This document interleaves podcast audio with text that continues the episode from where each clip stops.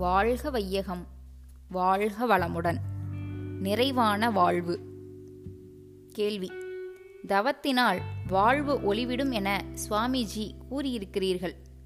தவம் செய்து ஊழியினை மாற்றி அமைக்க முடியுமா? தவம் இயற்றுபவர்கள் எல்லோருமே நிறைவான வாழ்வு வாழ்கிறார்களா?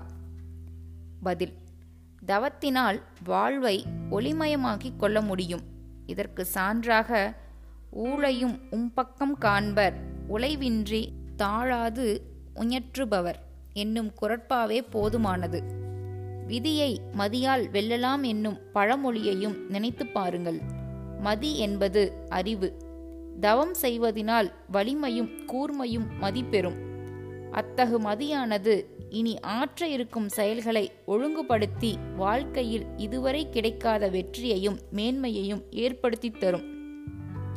தவம் செய்பவர்கள் முறையாகவும் தொடர்ந்தும் செய்து வருவதோடு நமது மனவளக்கலை மன்றத்தில் மட்டும் போதிக்கப்படும் தற்சோதனை பயிற்சிகளையும் சேர்த்து சிரத்தையோடு செய்து வருவார்களானால் தங்களது இயற்கை சுபாவங்களை மாற்றியமைக்கும் குணநலப்பேற்றை எய்த முடியும்.